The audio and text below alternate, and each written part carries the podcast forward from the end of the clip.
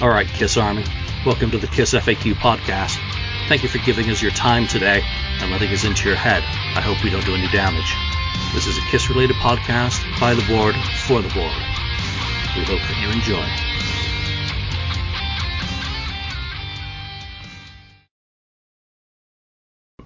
Welcome to episode 238 of the Kiss FAQ podcast. I'm your host, Julian Gill. I'm joined just by Voice of Reason, 69th Blizzard, just a pair of us today. Um, wasn't even going to do a show this week uh, with going to New York City to obviously the Madison Square Garden show. We hadn't even talked about whether there was going to be a show done in, without me. Um, just kind of nothing because we've, we've done quite a few episodes in March already. So, but why not? Let's talk about a few things that are going on. Uh, let's get some of the news out of the way and an email that's come out this afternoon from Kiss Cruise 9 is in addition to Kiss, we are excited to welcome back Bruce Kulick, Tyler Bryant, and the Shakedown, Bob Schneider, the New Roses, Royal Bliss, and the Dead Deads, not to be confused with the Dead Daisies. I know, yeah. These are deader than the daisies, the Dead Deads. Which, okay.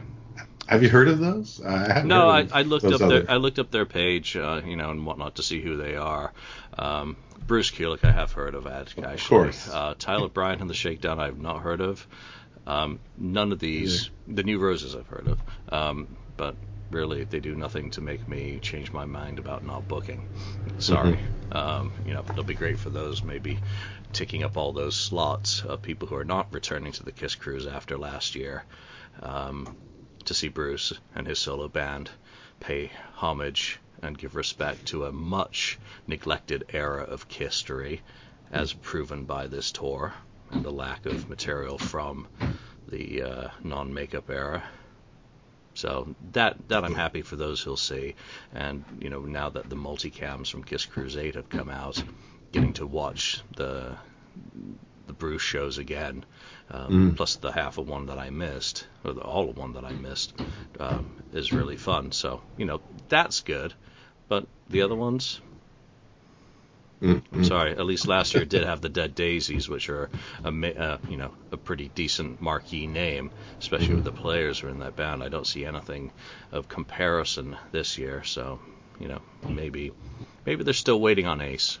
You know, come on. Yeah, I mean they have time to to book some other maybe top tier, well not top tier, but you know artists that are more well known and maybe fit in with the the Kiss theme yeah, like Peter Criss. Put him in the lounge. Come on, Peter. There you go. That that show yeah. that you did in New York, put it on the cruise. Do two performances in the Stardust.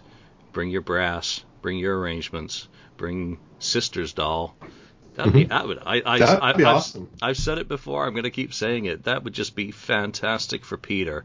Um, though whether he wants to be on a boat with Kiss fans uh, for five days and Kiss for five days. But why why couldn't he get up on stage during the Sail Away show as well? None of them are wearing makeup anyway, so it shouldn't uh, be an issue of uh, anything to do with Catman, just an original founding member of the band going up there and then do an unmasked you know, lounge show with his mm-hmm. brass, just the same actually the same set and maybe add one or two songs and right. it would still be you know nothing too arduous he could drum he could front he could do what he wants he's peter Criss.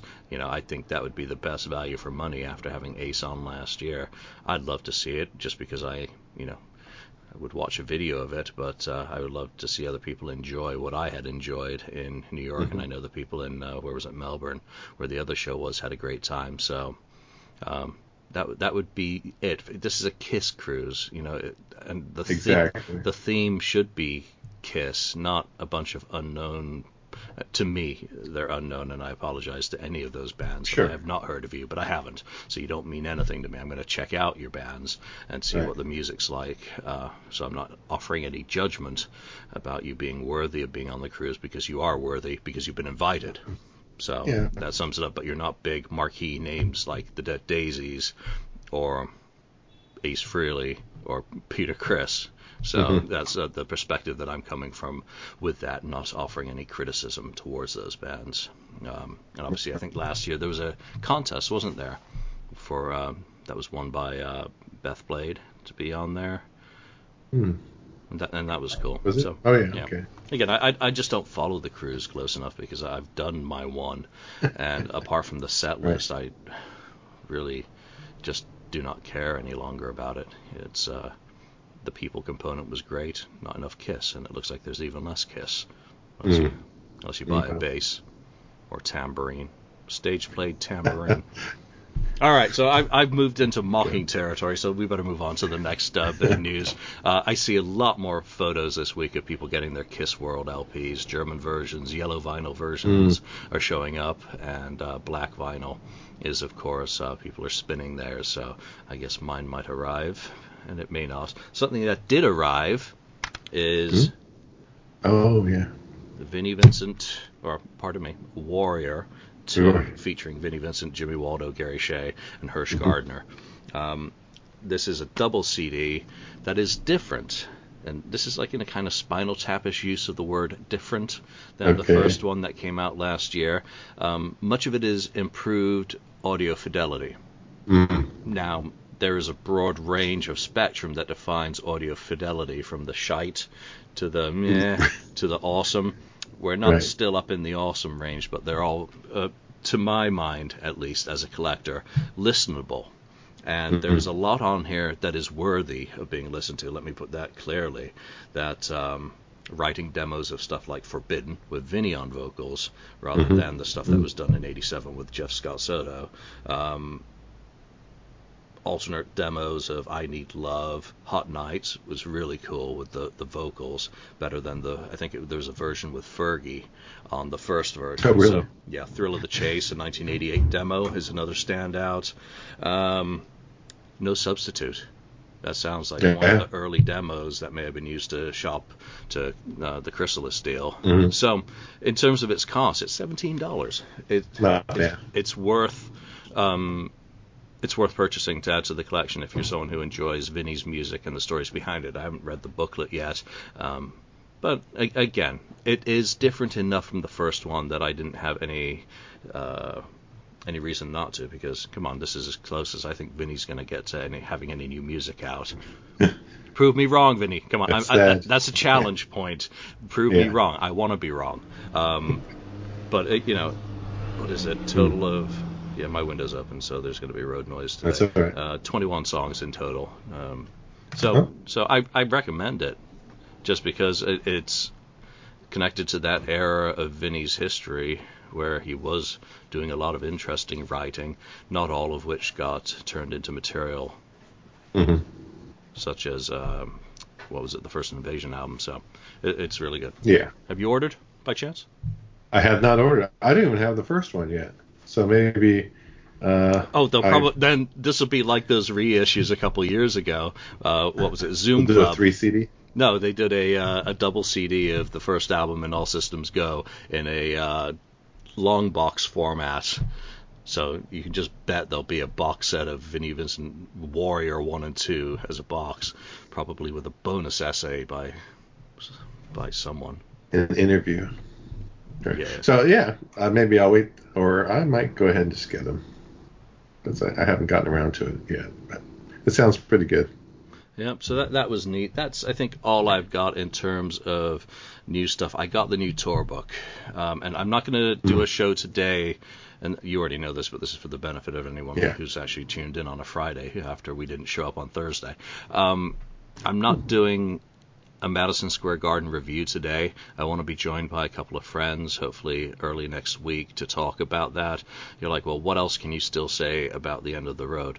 Plenty. Give us a chance next week, and we'll uh, we'll uh, well make you press the fast forward button perhaps or the skip button or uh, decide otherwise so let's go to a few topics today um, why don't you get us started ken you know just do a few bits and pieces from the board or things that are on your mind and since it's the two of us we can just uh, ramble on as long as we like Um, well, I, I know one thing on the board that I, I saw uh, about um, what was it about Mick Mars versus you know Ace Frehley?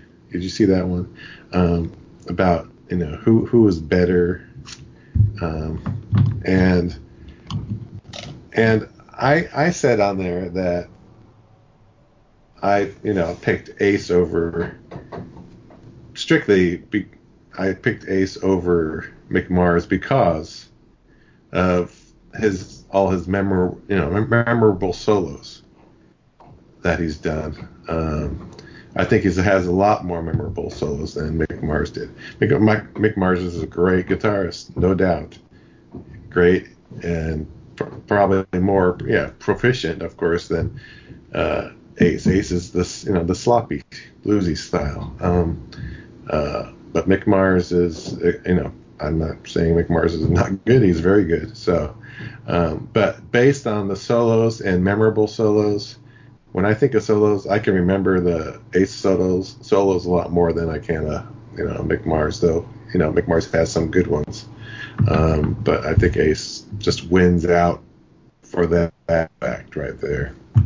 Yeah, here, here's the funny thing for for critics of the message board as a human being, you have the ability to skip or not skip threads that you're not or are interested in.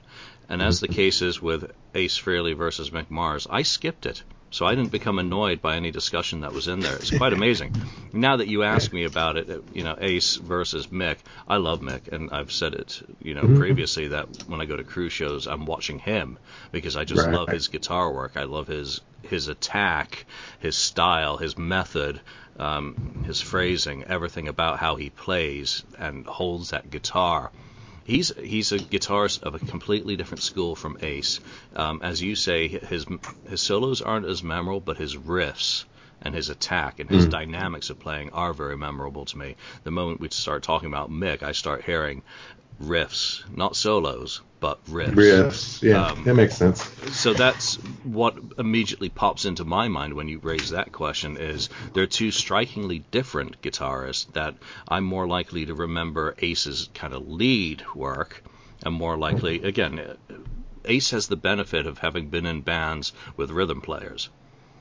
Right um, regardless of anyone saying, well, Motley Crue plays the tape. Well, no, Mick had less benefit of that in having to, you know, it's like the discussion over playing Hysteria, that there's so many guitar tracks on that one album. Actually playing it live in concert is very difficult because you're just doing like a combination of all these different tracks. Same for Mick, that he's picking between the lead work and the rhythm work that buttresses the song, and as such, it's a completely different beast. Where Ace playing with Kiss, he was just able to focus on his lead. Paul would handle the rhythm, and hopefully somewhere in between everything would come together. Sometimes with the help of Gary Corbett um, or Derek plug in the hole. So, you know, I, I love Mick. Yeah. I, you know, th- there's really no verses because that makes it sound like a war. Well, who's going to win that war? Mick Mars or um, or right. Ace? Well, that's just that's it, that's idiotic. Yeah, it's it's just apples and oranges kind of thing. Uh, they're just they're just different, uh, different styles. You can't really just say this guy's better. I mean, you could say you know, you challenge. Uh, here's another one. Uh, you know, Eddie Van Halen versus Jimi Hendrix. It's it's it's just different. You know, they're just different. You can't say one's better than the other. They they both were leaders uh, or no innovators at the time, their generation. Um, but they're not. You can't compare them. You really can't. Life is not a death match. It's not like the Elder versus Carnival Assault. Oh, well, maybe that. I take that back. that, that that is one possible battle, but it's not the whole war. All right, I want, I'm going to take a topic off the board as well. And um, is Eric playing piano and singing Beth a jab at Peter? Hmm. I don't think so. I think it's a misguided homage in some ways. It, it pays homage not only to Peter Criss, um, perhaps jabbing him slightly, saying this could have been you, uh, mm-hmm. you know, in some way behind a grand piano a la Paul Lynde, 1976, on stage. And right. even though I said I'm not going to talk about Madison Square Garden, seeing that piano rise up from the stage at that show Mhm. with and uh, with Eric behind it instead of Peter at Madison Square Garden, my heart kind of did slow down somewhat. Kind of, uh, Just that just a little bit. I, again, the originals was not my lineup because I didn't become a fan of that band. Right. But as the historian in me just kind of said, I, I- became melancholy at that moment. Instead of it being all sweet and everyone ha- holding up their their phone lighters, um, Right. I just kind of stood there and I was like, Jesus Christ, it's a missed opportunity for any of these prospective guests. And I, I just didn't, didn't see Peter um, ever going up on stage while Eric's there wearing No. his design. Why would he? Why would he want to? I wouldn't want him up there out of makeup, looking like a old rocker who'd walked in off the streets. Um, Mhm.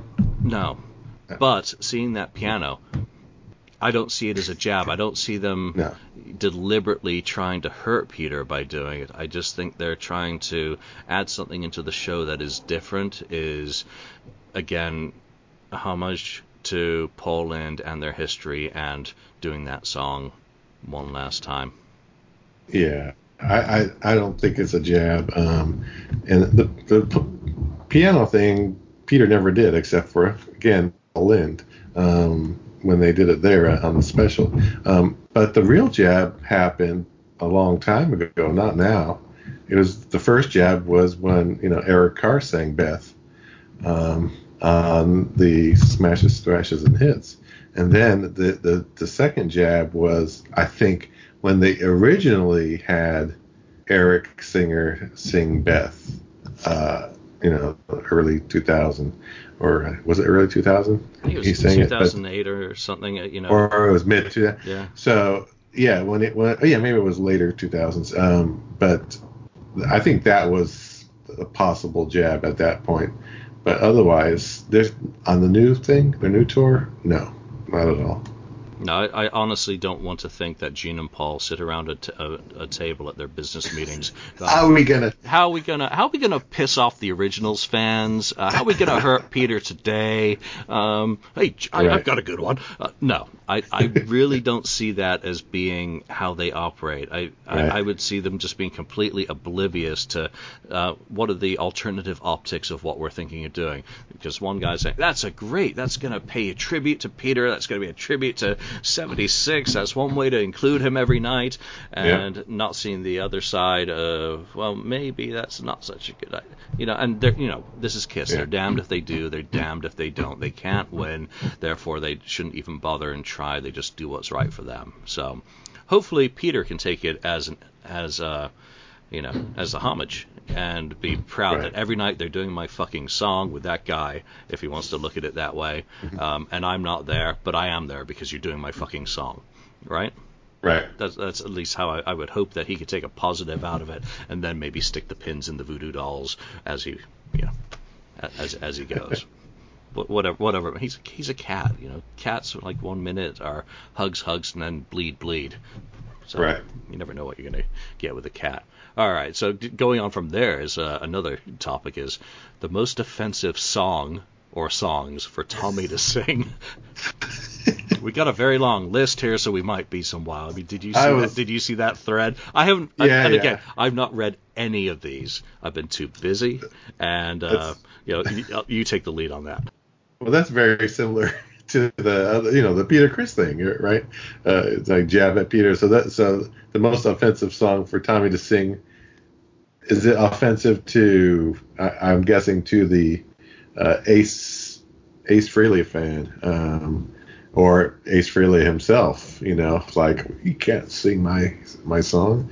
Um, but uh, any song from from Ace, it's a Kiss song, so it's it's okay. People get mad about him doing "Shock Me."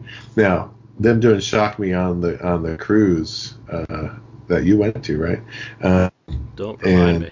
Ace and Ace doing it too. That was kind of weird. Um, they, they could have you know invited Ace up, but maybe he wouldn't have done that anyway, or maybe they didn't even think to No, invite th- him. they they couldn't re- they couldn't invite him because this, of course, was just a rehearsal for the tour.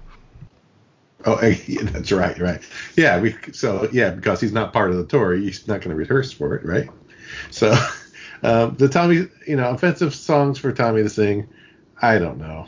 It's just you know, yeah, you can say "Shock Me," you can say uh, "Rocket Ride," "New York Groove," possibly. Uh, I'm not offended by it. It's fine. It's a great, you know, they're great songs. Why not play them?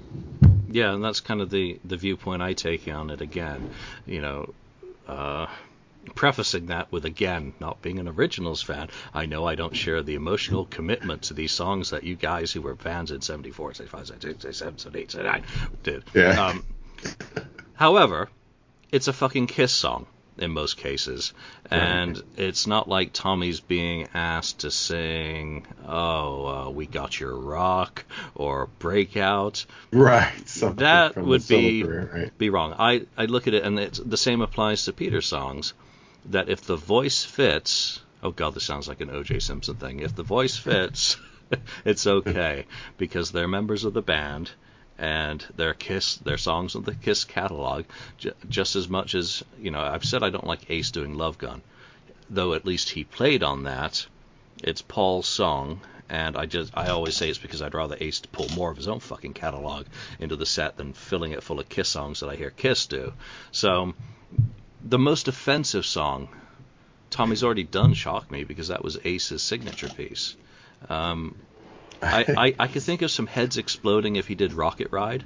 Yet Kiss has never done Rocket Ride, so I'd love him to do it. And if his voice works for the song, at this point, Right. what's it really matter? Yeah. You know, I thought New York Groove. I was that. I mean, the first thing that came to my mind wasn't even a Kiss song. I, the first thing that came to my mind when I read that was was uh, if he sang "Go to Hell" by Alice Cooper. I thought that would be offensive. You know, he's saying "Go to hell." You know. But anyway, that's that's what I first thought of when I uh, heard that. you know, for the for the people who really, and I, I don't want to use the word hate because I just think that's so stupid in the Mhm. context of the discussion or even the the argument or debate, however you want to look at it. I know some people think any debate is an argument uh, rather than a discussion of differing views. But let's say, would you be okay with Tommy bringing black and blue songs into Kiss, say Nasty Nasty, um, or any of the stuff he wrote with Gene? Would that be better than him doing Ace's songs or singing something else? Would that be okay? Would that be offensive too? Um, I mean, would you rather? Okay, here's your options. Ace, Jesus, there I go. Tommy gets to, can sing "Shock Me" or a black and blue song. Right. Rather him, yeah, sing "Shock Me." I mean, I think more people would be offended if he did a black and blue song in the in the in a Kiss concert than anything else. Somehow, I'm pretty sure Paul Stanley uh, would smash a guitar over anyone's head um, who suggested a black and blue song be performed in a Kiss concert, and I certainly would not Uh-huh. want a black and blue song performed in a Kiss concert. Unless unless uh, Gene would go for it if it was one of his co-writes. You know. Oh, prom- right, come on, Promise the Moon. That that's There you based, go. That's based on a disposed uh, Elder riff from the sessions at Phase One. So There you go. what's wrong with that? That is actually that started off as a Kiss song, as an instrumental that then was developed by Gene or get or sold to Black and Blue um, to do. I mean, would that be okay? It's got enough Kiss connections. No, Paul Stanley's, Again, they Pat- say Paul not a- Stanley's in my ear right now saying no. Paul Stanley say it's not a hit. It's not a Kiss hit. Yeah. So neither are most of the songs in the Kiss set list. They're just the most identifiable of the Kiss catalog. yeah. All right. Enough of that. Now that we've offended three quarters of our listeners on today's episode, um, those two topics, let's see. Um, well, let, let's go back to Mick Mars and Motley Crue again, because uh, obviously the Dirt did come out, and uh, one of the scenes in there involves Mick Mars talking about Kiss. Uh, have you watched the Dirt yet? I did see the dirt uh, last Saturday night. I think I watched it. Um, yeah, the, the part where uh, they're talking about saying other bands, right? Who is uh, Vince Neil is the character is I think naming some bands that they could you know be like or whatever. And then he said he mentioned Kiss, and then then yeah, that's when yeah Mick Mars says I hate Kiss, you know. So, which I think he does in general. Actually, that I think that's a stru- true statement. He's I don't think he's ever liked that type of thing. It's not the first the first time he said anything about Kiss. He said he hates them yeah. before, so it was like right. har- hardly new news to me. Yeah, it's hardly any new news. Um, otherwise, yeah, I mean, I'm not going to review the, the show, but I I, I think I, I, I gave it like a five out of ten because of their jumbling of of the their history a little bit and uh, getting some things not you know totally correct. I, I think they needed something either a longer well not a long movie but uh, as you know like or mini series or something like that to really tell the story properly. Well, if you remember what some people's comments were, that uh, it's not a miniseries or documentary, it's a movie. You know, so some of the jumbling yeah. made sense. It's just, uh, you know, I didn't like how they portrayed Greg Leon. That's the blonde, chubby guitarist. Um, mm. Oh yeah. At yeah. the beginning, yeah, there was a, a, story of there being a second guitarist, but I don't, I don't think it was it really Greg at that point, or is that just like a, you know, something that they just kind of made up because it looks too much like that guy, and he was a decent player. Um. I, so I don't think he would have been playing, muddling around on the fretboard.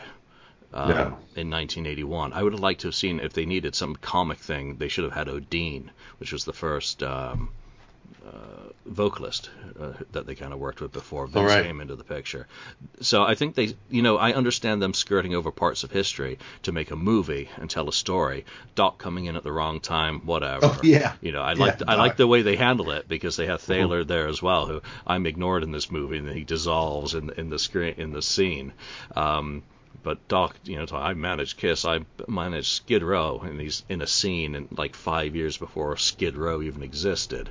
Um, mm-hmm. So you know those things bother me, but it, within the context of it telling a story, I thought it was fantastic. I loved the Shout at the Devil concert scene because that would be the the one pro shot most crew fans would kill to see. Um, I like them mm-hmm. recreating mm-hmm. the looks that kill video sequence. Oh yeah. Uh, but yeah. there wasn't enough from 81 and you know um, Tommy shagging the engineer to get more time in the studio would have been a great scene. And why not? Why, why not even the, them? Even he's talking, you know, when Mick Mars says, oh, "I hate Kiss," and then they they split to the next scene. It's like showing them opening for Kiss, uh, you know, on the Creatures toilet. That would have been uh, cool, interesting thing. That would that would have been that, that, would have been brilliant. And then actually. crossing paths, you know, like when they're they're going off the stage and and here's Paul and Gene coming on the stage. They could have done something with that and made it kind of you fun. I think one of them screwed Eric Carr's girlfriend or something oh, as well see, on that tour. You, so they could have had the, their more sex because it seemed to be mostly about sex and drugs. Yeah, it, that's it, true. it was sleazy. It was dirty. Um, yeah. I, I loved it, but you know, not enough. To, you know, I don't know if I'd get above a five or six if I gave it a, a, a grade on a ten point scale, just because of some of the things that were wrong with it. Right. Know, the Kiss posters on the 1973 scene. But yeah. Then, but then again, I guess that's one way to work in that you know Nikki was a Kiss fan and had seen them growing up, and without actually f- do, coming up with a fake concert sequence, that's one way just to you know, make that connection. But again, they, they left so much good stuff. How they treated John Corabi was absolutely perfect for how they've treated him. Uh, you know, um, you know, because they didn't they didn't they were they were too scared to go into a lot of that stuff, like uh, their war of words with the head of Elektra and how they actually did get their catalog back at the end. Uh, That's right. So you know, there's a lot of stuff, but it scares me in terms of how Kiss might do a biopic now that they've seen Motley do theirs and the ratings are out for it and it's done fantastically well. So I, I, don't. Do you think Kiss fans could handle that sort of treatment when you think about all the scenes and sequences that are all jumbled, omitted, yeah, yeah. changed, um, so that it's very loosely based on you know the mm. the stuff with Ozzy? Holy crap, that was hilarious! So. Oh yeah. The guy who played like, the guy who played. Ozzy was fantastic. He was great. Yeah. That was that was kind of disgusting too. But it was, it was just like, oh my God, that, did, did this really happen? this is like, holy cow. But yeah, with Kiss, uh, would I want something done? I mean, to me, I'd want something done right. It would have to be like a, like I said, a mini series type thing. But it probably won't happen that way. It'll probably put out a biopic. It'll be a couple hours, and you know, it's going to be more for the not the Kiss fans. It's going to be for the general uh, movie buying audience kind people, the uh, fair weather, the same fair weather type people that would go to a Kiss concert today, because uh, most of the people, right, uh, they don't know all the history, so they they won't be bothered by it because they don't know what happened in detail like us crazy nutheads that we well, are. Yeah, they, they don't care if crazy comic fans. book guy's head explodes. You will be able you'll be able to see the uh, you know, if it, if they did one and it was in the cinema, just say, you'd be able to tell who the diehard fans are. They're the ones who'd be having convulsions, hyperventilating into their popcorn boxes, pointing at the screen. That's not right. That's not right. Yeah. Being carried out on stretchers while everyone else is like clapping, hooting, singing. You know, because they couldn't give two shits. I mean, yeah, that's yeah, probably. I can only imagine. Sometimes it's just better not to be a diehard, or not know the details. Yeah, sometimes yeah, that's true. That's true. All right, that's enough. So, and I, I, will say I was actually impressed by that guy who played Tommy Lee. Yeah, he was pretty good. Dude, I yeah, to, yeah. I wanted to punch the next person and said, "Dude." I mean, that that was the yeah. what he got out of Tommy's character was just right. acting like a hyperactive beagle. Dude. All right. Um, you know, you talked about the uh, the, the, Kiss vinyl, Kiss World uh, colored vinyl and black vinyl. Mm-hmm. Uh, I think I only ordered color vinyl. I, don't, I didn't get it yet either. Uh, but uh, on that same note, uh, there's the the uh, Kiss special coming up. the Kiss classic, you know, classic rock magazine has a special coming out next or within the next month. I guess on newsstands, and it has the Destroyer cover. Um, I th- I want to say it said something about you know winning or we won or we win we won the war or something like that. What war was that they won? I don't know. I didn't know there was a war. You know, they say there's a, there's a war, uh, and you know, we won. There's no war. There's kiss, no kiss war. Uh, if there's anything that was won, is it's just the fact that yes, we're we are lucky enough to have Kiss have had Kiss around for as long as they have been, and and that they're still doing at least for you know one more tour, and they're and they're doing it big time with this tour. So, you know, the people say we won. I don't. It's not I won.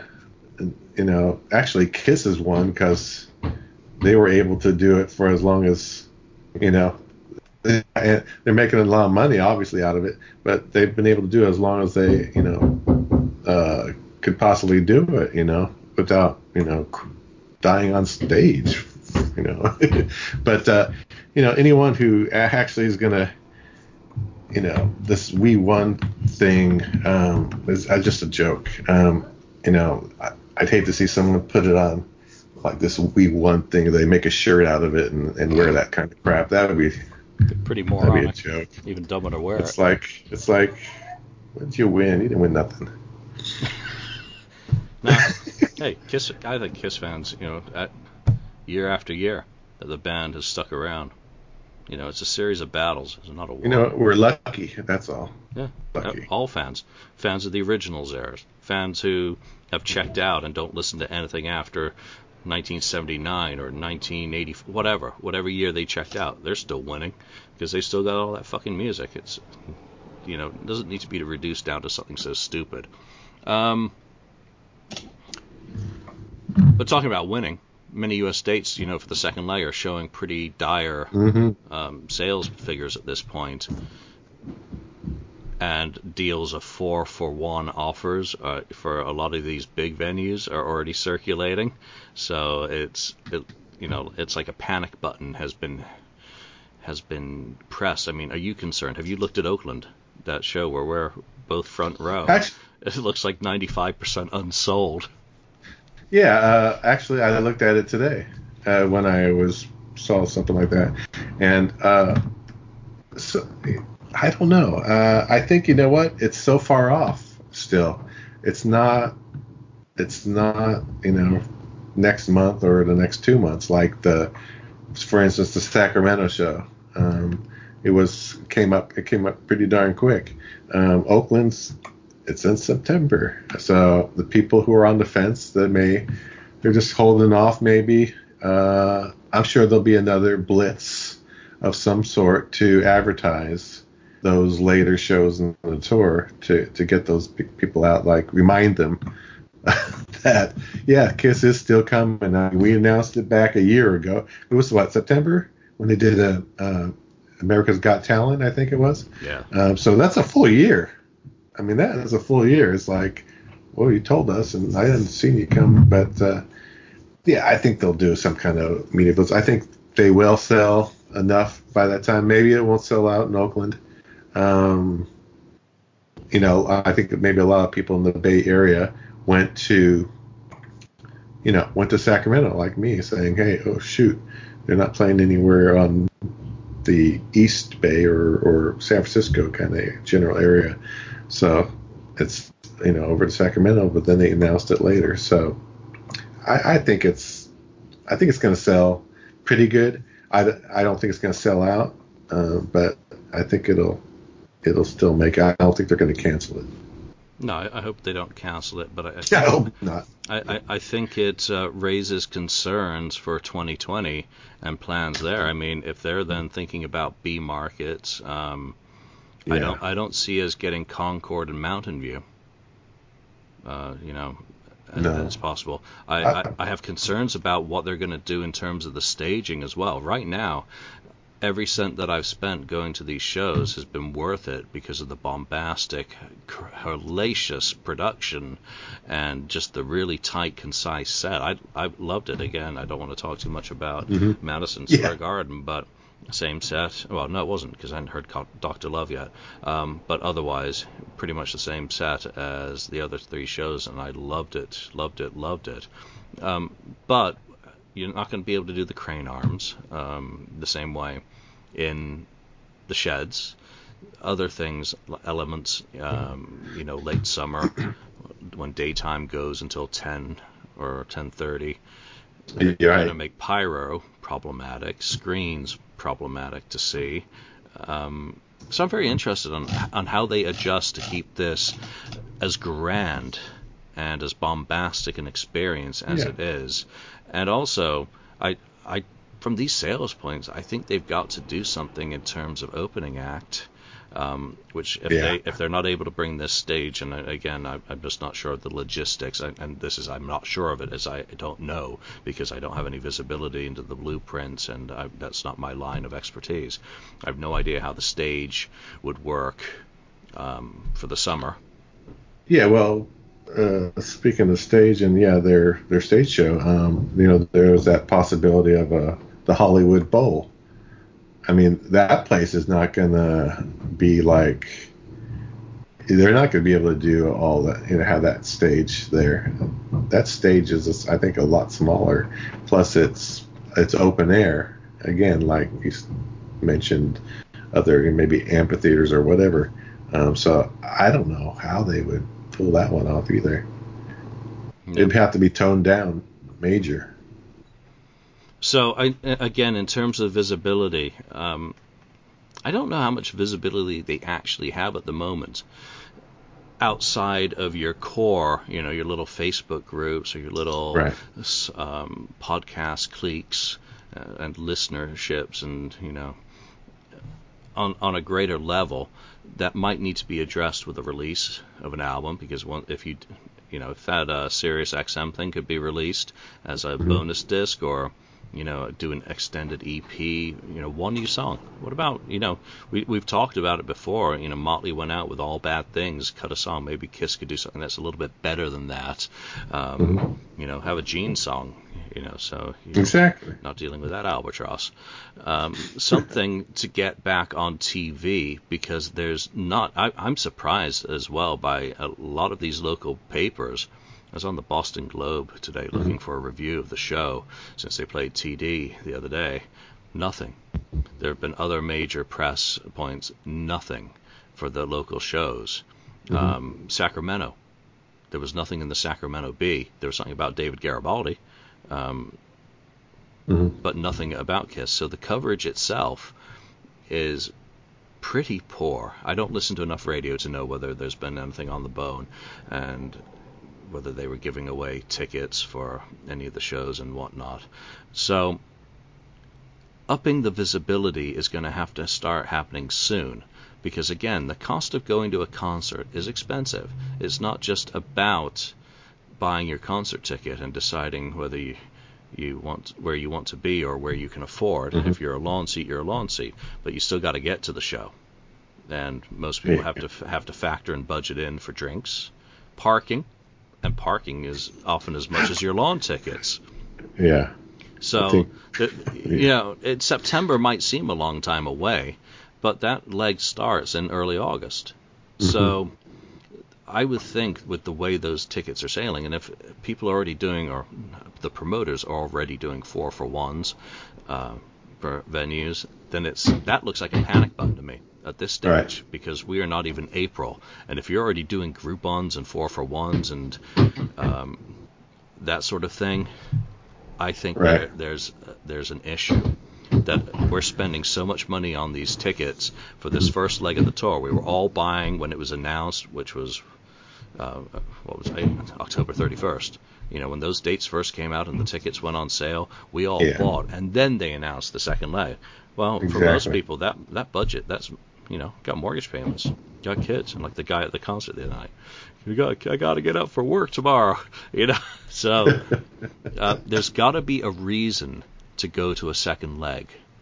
So I Mm. hope I hope they've got one and have some way of communicating it because then you've got FOMO or what is it? Fear of missing out. Yeah, FOMO. That stupid word that just the other day.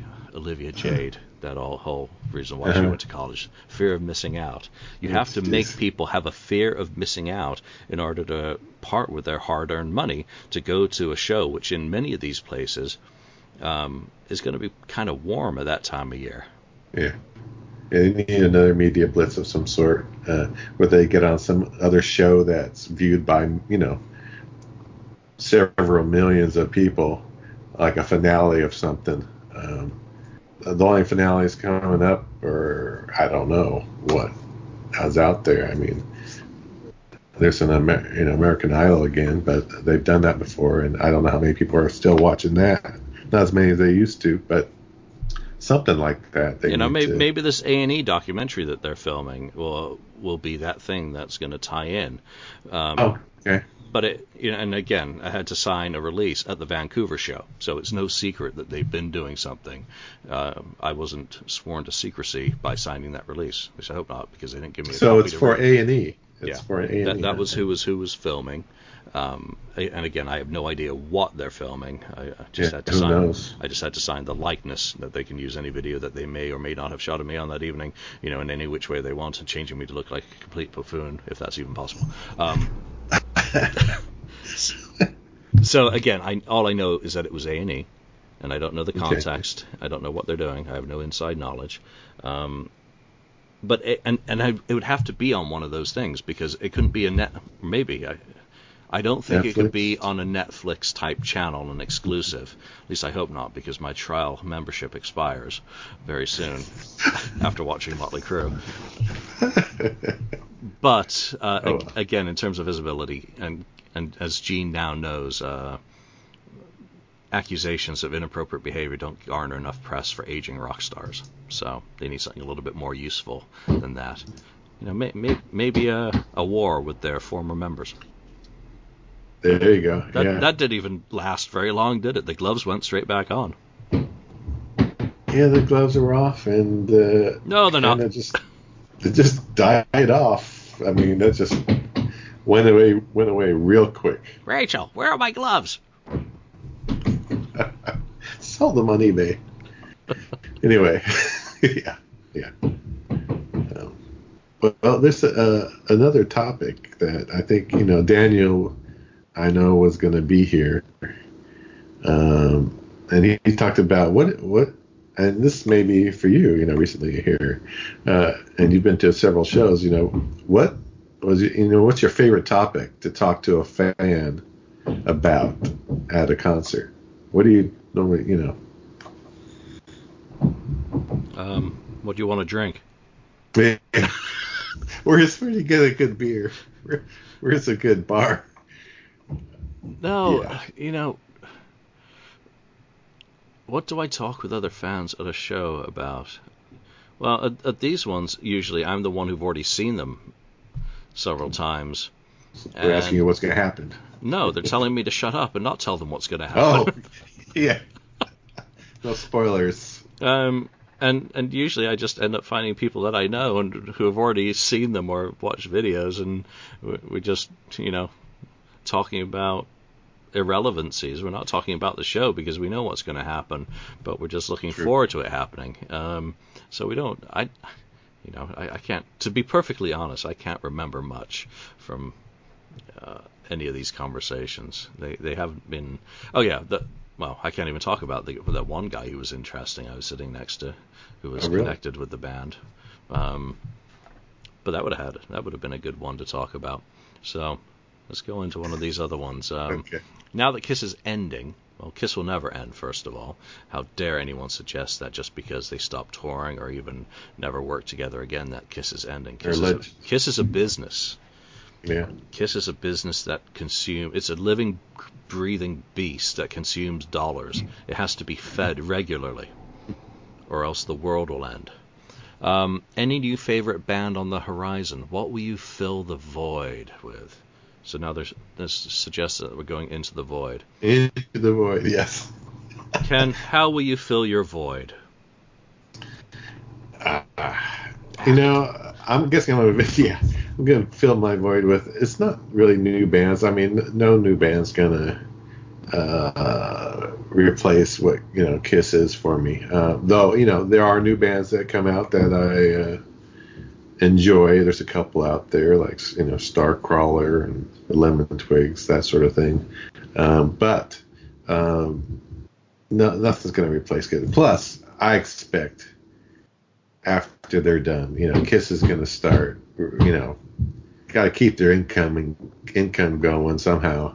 Uh, and if they're not going to tour, they're going to release more. Hopefully, rare stuff. Maybe that Wicked Lester, you know, that that that demo or whatever it was, the recordings that they had Wicked Lester that Paul Stanley showed uh, way back, you know, a year ago or so, um, as part of maybe a, a, package, a Kiss box set, or maybe a Wicked Lester first album Kiss box set, or something like that. Um, something that would be, you know, very cool. I mean, so nothing's gonna really fill the void, and I'll go back to watching Kissology and the past videos. They'll probably have a end of the road video.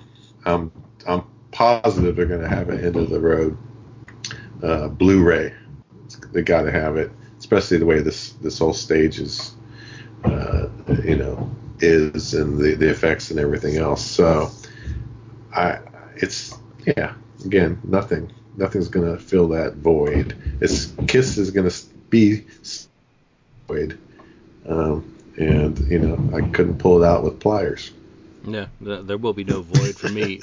Kiss not ceasing to exist, there will still be stuff to do, stuff to be interested in, stuff to uncover. You know, maybe we'll finally get a Record Store Day Kiss release, like the Wicked Lester album drops unexpectedly on Record Store Day in clear vinyl. I mean, you know, just yeah. just waiting for things. If you think of the new video, well, if you think of the new things well, that have surfaced in recent years or this year, mm-hmm. um, that there's so much out there. It's it's never going to stop. Every time you think you know it all, well, uh, nothing I can ever be accused of because I like to. You're the kiss, historian. You're a historian. Um, I don't know squat, and none of us do. That's that's the whole thing. We know some. I don't yeah. need another band. It's not like I can't catch on to a band with a bunch of 20 year olds making music and start following them with the same level of passion that I followed Kiss. I can't go in from the ground level and start documenting a band like Greta Van Fleet, you know, and all their shows and sets from the because it wouldn't be organic. It, everything that's happened between me and Kiss happened organically. I, it wasn't planned. I never thought about any of it. It just happened. So I don't need to replace that because it was the music first of all for me. You know, there'll be some bands that I hope keep going that keep my interest in music going, like the Foo Fighters. You know, mm-hmm. Def Leppard go on for a few more years, and, exactly. and just kind of from there. But after that, I can't think of too many young bands that are ingrained in any way in my psyche on yeah. the level of the stuff that I grew up with, and that's just the natural that's cycle true. of life. You know, I'll continue. I still listen to Mozart and Beethoven, and they've been dead for a hundred, hundreds of years. so, it's music. I, I think the the void that will be missed is the drama because I think a lot of people will drop off the communities. It'll be like the survivors of foreign wars, you know, mm-hmm. the gatherings um, that would take place. So the expos will be get less and less, and they'll become more about the mm. fans mm-hmm. who have passed on than about the band. They'll be, oh, do you remember so and so? Oh, yeah. he died 15 years ago. Did he really? Yeah. Um, you know, it, right. yeah, it'll be, yeah. you know, whatever happened to that guy on the uh-huh. message board? Oh, he's the senator now? Yeah. yeah, well, you know, there's other things to fill the void. I was thinking, uh, I would love a more books. I mean, we are going to get more books coming up here, and like you know, Russ Radley and his magic book and so on, and uh, I'm sure that's going to help fill that void, and hopefully, hopefully, uh, uh, the author Julian Gill will release some new stuff like uh. No, I want Ron's book on the Phantom. Okay, well that's great, but maybe you can do a creatures, no. uh, killers, creatures look it up book. No. All combined in one thing. Can't be done. It cannot be done. You know, if, if it if it could be done, I'd be happy to do it. Uh, yeah. well, no, I wouldn't because I don't want to do any more uh, without Tim because those ones were just next level. Okay, well, Tim, um, if you're watching, come on now. But you can't you can't get Vinnie. You can't get Gene. You can't get Paul. That doesn't leave very many people with less, you know, with um, to talk to about those projects. Eric Carr's gone. Yeah. You know, and you know, speaking of Eric Carr, I've just been listening to a stash of fucking interviews with him, and holy shit, is all I can say.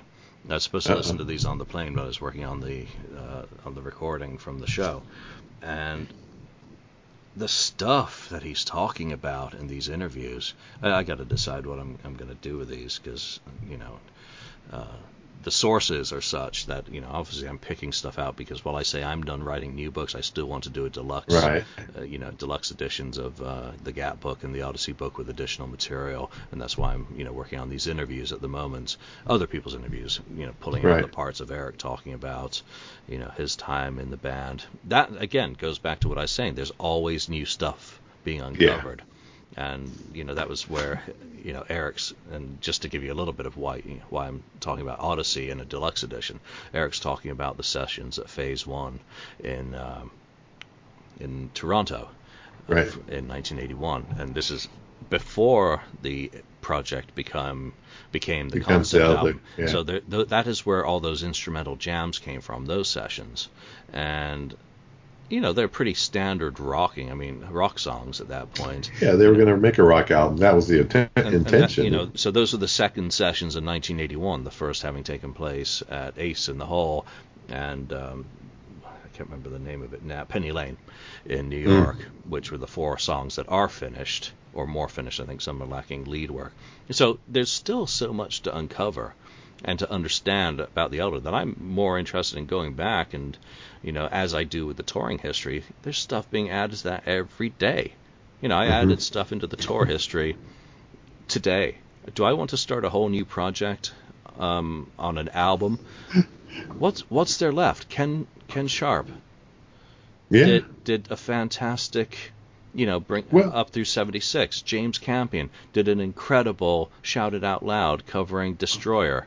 um, Love Gun Alive 2 is so compact and fast that you've got Corky, well, and he's lost most of his stuff in the flood, um, uh, Hurricane Sandy. And then Well- there's Bob. So the, in terms of the number of people you can bring in, you know, Ken, you can't go back and do any of those early albums without Gene and Paul. Uh, and Ken's already done that, so you're you'd just be rehashing. Well- I mean, one book I would like to see is Ken doing an, uh, you know, the same could- treatment as Volume Two. Got you know, like Gods yeah, of yeah. Thunder. A c- continuation, uh, yeah, of of nothing to lose. Yeah, Gods of Thunder. That would be a great title for it. Um, and continue that. You know, maybe go to eighty. You know, You know, three. Volume Two should be uh, Nothing to Lose is what uh, 72 to 75. So Yeah. it just as a live hits, which then he does 76, So four years. 76 to 79 is the next three years. Because You- you, gotta. It, so it seems to me you almost have to get, uh, you know, unmasked in there because just because of the fact of the uh, the big Australian, you know, tour thing. Maybe go to 80 on that one. maybe you know so but i i, I would like to see it as a trilogy you know that- Okay. that Well, in that case, yeah. You know at least up through super kiss um so yeah maybe you're right go go through 80 on that and because there were less albums with double platinum and Alive II in that period but it would have to be ken sharp i i wouldn't want someone else to do it I'd I agree. To, I'd love to help him, but uh, that would have to be his baby again, under because he's done the interviews, and I think it's probably a matter of massaging it all into shape. So that would be one book I'd like to see. Um, you don't. I don't think the interest is there for Animal Animalize Asylum. Obviously, I did what I could with Crazy Nights and did the best job I could without That was a good book. But Good um, I, yeah, again, I still think it could have been better, and there's still interviews I would have loved to Sure. have had, but I just could not get. You know, Desmond. Right. You know, desperately disappointed that that wasn't. Um, you know, maybe the story of the Alive Worldwide, the reunion, it would be a good book, and Oh yeah. if done the right way, and as a you know from an insider, not like Andre's thing. So yeah, there there are still plenty of book topics, and there'll always be other people who are coming out. John uh, Big John Harte today posted a uh, update about his book, which of course ran into trouble with the Pledge Right. Music fiasco. Of the basically they stole his money, which means they stole your money. Um, so people paid for uh, product through Pledge. Pledge is supposed supposed to release funds to the organizer in order for them to go into production and pr- start providing things they did not. Right. They've um, done whatever they've done nefariously and fucked it up for everyone, which has left John looking bad, and John has no control over it. So. Just for anyone, I'm in the same boat. I've lost money on that as far as I know Me, at this yeah, point. me too. And, and John's you know, as he said today in his update, that he's pretty much done with the interviews and his writing, editing, and doing all of that. So it continues just to progress, but uh, he's in the Uh-huh. book. You know, you got to be very careful about these funded pro, you know, projects. That Yeah. that's an example of one that's gone very, very bad. So, um, but it does again comes back to the part that I'm talking about. And I've I'm, I've gone on too long. Um, that there's there's many things that can be written about. I just think there are other people who can do it other than me. Yeah, but you do it very well, and, and everything that I've bought that you had you came on, it's always been enjoyable, and I even go, you know, I go back and read them again. So and I'll go back and do a different version of them again. you fixed the uh, the typo. hey, you know, my kingdom for a copy editor. Um, it, it just as many times as we've had other people copy edit, proofread, copy edit, they've always slipped through. It's always something. And, oh, yeah. and it's embarrassing, and yeah, they get fixed throughout the printings. I mean, I've I've done about 14 different versions of Odyssey, Uh, so whoever's buying them now is getting the latest, up to date, you know, Mhm. typo fixes and whatnot. And that's just the way it is of being self-published. In in some ways, it's a power because these big publishing houses, you know what? They do it too. They oh, oh, yeah, they do. they fix their shit as well, and um, people like to beat me up on it, but uh, come on, You didn't fuck a, fucking insult the fanzine guys for typos, and they were selling you stuff. I've done the best I can. All right, I don't see any point in doing any of these other topics until we get the rest of the guys back. Um, Yeah. You know, that's just a good, r- totally random chat for a Friday afternoon, so that. Uh, our listeners, and we appreciate you get an episode to listen to this week. Next week, we'll see what happens. I want to get, um, as I said, uh, time scheduled with people to uh, talk about the Madison Square and New York show because there's a lot more going on uh, on Wednesday than just the show. Um, but I do want those people who were there to be a part of the discussion as well. So let's leave that there, uh, unless you have any final thoughts. No, no, All else. I look forward to that show. Oh wait, one thought. Uh, do you want to mention the uh, Electric Ballroom? Absolutely. Why don't you?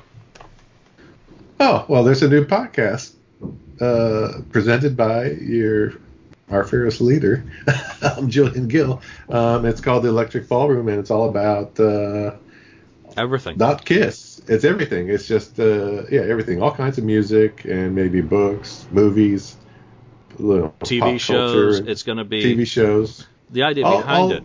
Yeah, all across the world. You, you know, you can explain it. Um, go ahead. Yeah, the idea behind it is just to give us the opportunity to talk about all the things outside of Kiss World that we sometimes touch on in these episodes, but to go into a bit more detail about it. So it's going to be favorite, or you know, what were your favorite TV epi- episodes or shows in the 1980s? Uh, rankings of movies. We'll go into Star Wars. You know, ra- you know, rank the Star Wars movies.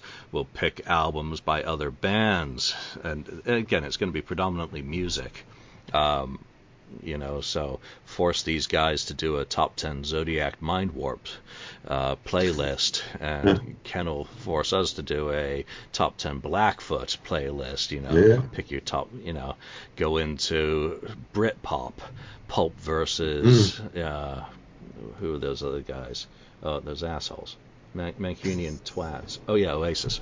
Uh, Oh, and Blur and, and all the other bands, you know, Sure. talk about different genres of music. I mean, what are your top 10 guilty pleasures? I mean, your favorite Pet mm. Shop Boys song, you know, everything. So it'll Right. just give us an opportunity to go outside the boundaries of Kiss more than we do because obviously we, we go off on tangents, um, but start looking at some different aspects because we like doing shows. We like doing shows together, and it gives us an opportunity, though, that so many of the cast members who've appeared on this show have a lot of diverse interests outside. So this first episode that we did was with David Donnelly uh, British musician, producer, songwriter, who's uh, got a push out for his Venus Reaction single. He's a good friend. Uh, met up with him in a lovely town called Witney, Oxfordshire, when I was out there in December. Uh, got poisoned by a pint in a pub. I got hobgoblined, as as it were. Um, you know, so we were talking to him about music and you know 10 UK singles that uh, you know meant something to us. We approached it in different ways, and there was a lot of really good music mentioned, not just by myself. So um, do check us out. Uh, you can find the links to the show at uh, electricballroompodcast.com on Facebook. Like the page, and uh, there's a YouTube page as well. Like it, subscribe, and uh, hear us pontificate about everything else. All of the guys who've done Kiss FAQ podcast episodes are going to be welcome on it, and no doubt Alex will make us do something about Utopia. Um, or Village People. Yeah. I'll do it. I'll do an episode about anything. If I'm Yeah. given an assignment to go and listen to a catalog and find something good to say about a TV show or an album or whatever, I'll do it because again, it's about broadening my horizons and enjoying the things that already exist out there. You know, that's why there aren't going to be any voids in my life because all the good shit's already out there. So, Yeah. So while everyone who's been a participant on this podcast is welcome, if you want to um, do some podcasts and you have some ideas for episodes that you think would be perfect on the Electric Ballroom podcast, get in touch with us and uh, let us know what your thoughts are. Again, it's you get to have a voice as well. You listen to our show, you want to just come on and talk about something different, hang out with us, have a chat. You're more than welcome. So as long as you got Skype and a mic and a decent wired network connection, and you're not holding up a phone in a tractor, you should be good. All right, good. Thanks for reminding me about that because otherwise, Yeah. obviously, I'm horrible at promotion. So, all right, Ken. All right. So, uh, wow, after all that, I'm like, what show are we doing? Well, thank you for joining us on the Kiss FAQ podcast today. You know, chime in wherever you watch or listen to this episode with your opinion. Don't forget to subscribe and like or don't like or comment on the podcast, wherever that was. And hopefully, we will see you next time. So, from Ken and myself, bye for now. Thank you for spending time listening to the Kiss FAQ podcast today. All sales are final, there are no refunds.